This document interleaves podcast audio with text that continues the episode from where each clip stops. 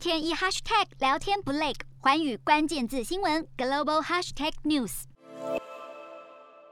投资人摆脱先前对 Omicron 变种病毒的担忧，比特币近两周来首次突破五万美元，美债殖利率攀升。即使成交清淡，但股市全面上涨，银行股走高，大型科技股微软和辉达也走升。标普五百指数再创纪录新高，美股四大指数全部收红，道琼指数上扬一百九十六点六七点，收三万五千九百五十点五六点；纳斯达克上涨一百三十一点四九点，收一万五千六百五十三点三八点，标普五百上扬二十九点二三点，收四千七百二十五点七九点，费半指数上涨四十点四七点，收三千九百三十二点三九点。欧洲股市方面，迹象显示，Omicron 变异株的冲击可能不如先前预期的严重，提升投资人风险偏好。在银行股、观光股、航空股领涨下，欧洲三大股市全部收高。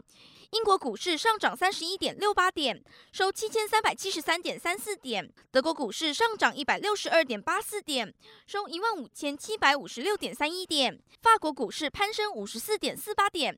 收七千一百零六点一五点。以上就是今天的欧美股动态。瞄准新南向商机，剖析东南亚发展。我是主播叶思敏，每周五晚间九点记得锁定。看见新东协就在环宇新闻 MOD 五零一中加八五凯播二二二及环宇新闻 YouTube 同步首播。